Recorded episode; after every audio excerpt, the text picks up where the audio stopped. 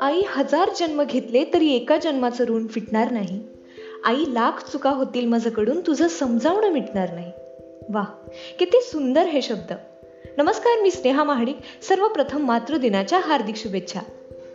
कशी बघतीये ती माझ्याकडे. खरं तर मला कबूतर अजिबात आवडत नाही.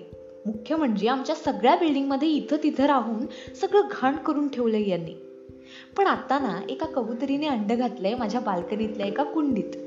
मला घाबरून सकाळी एकदा दूर जाऊन बसलेली पण सतत डोळा माझ्याकडेच. तेव्हा दिसलं एक छोटूस अंड. आता तिला हे समजलंय की तिला प्रेग्नेंट असण्याचा बेनिफिट मिळणार आहे. आम्ही तिला काही करणार नाही आणि काही दिवस इथेच मुक्काम ठेवू देणार.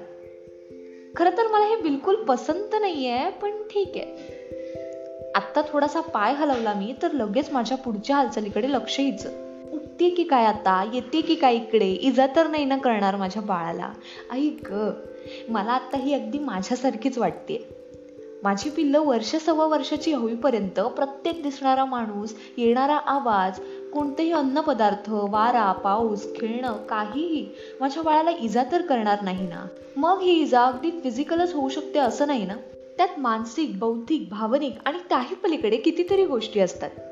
बघणारा माणूस किंवा आसपासची वस्तू बऱ्यापैकी शुभ इच्छेनेच तिथे प्रकट असते पण आईची वक्र संरक्षक दृष्टी काही हे मान्य किंवा सहन करू शकत नाही.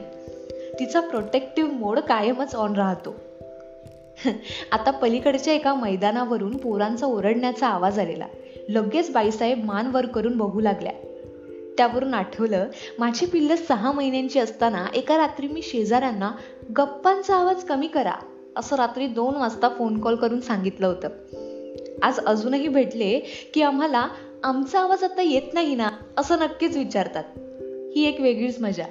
असो त्यांनाही हे माहीत असेल नाहीतर कधी ना कधी कळेलच की आई ही फक्त एक आईच असते. त्यावेळेला ती तिच्या आयुष्यातले इतर रोल सुद्धा पार पाडत असेल पण तिचा पूर्ण प्राण हा तिच्या पिल्लांपाशीच घुटमळत असतो. With protective mode always on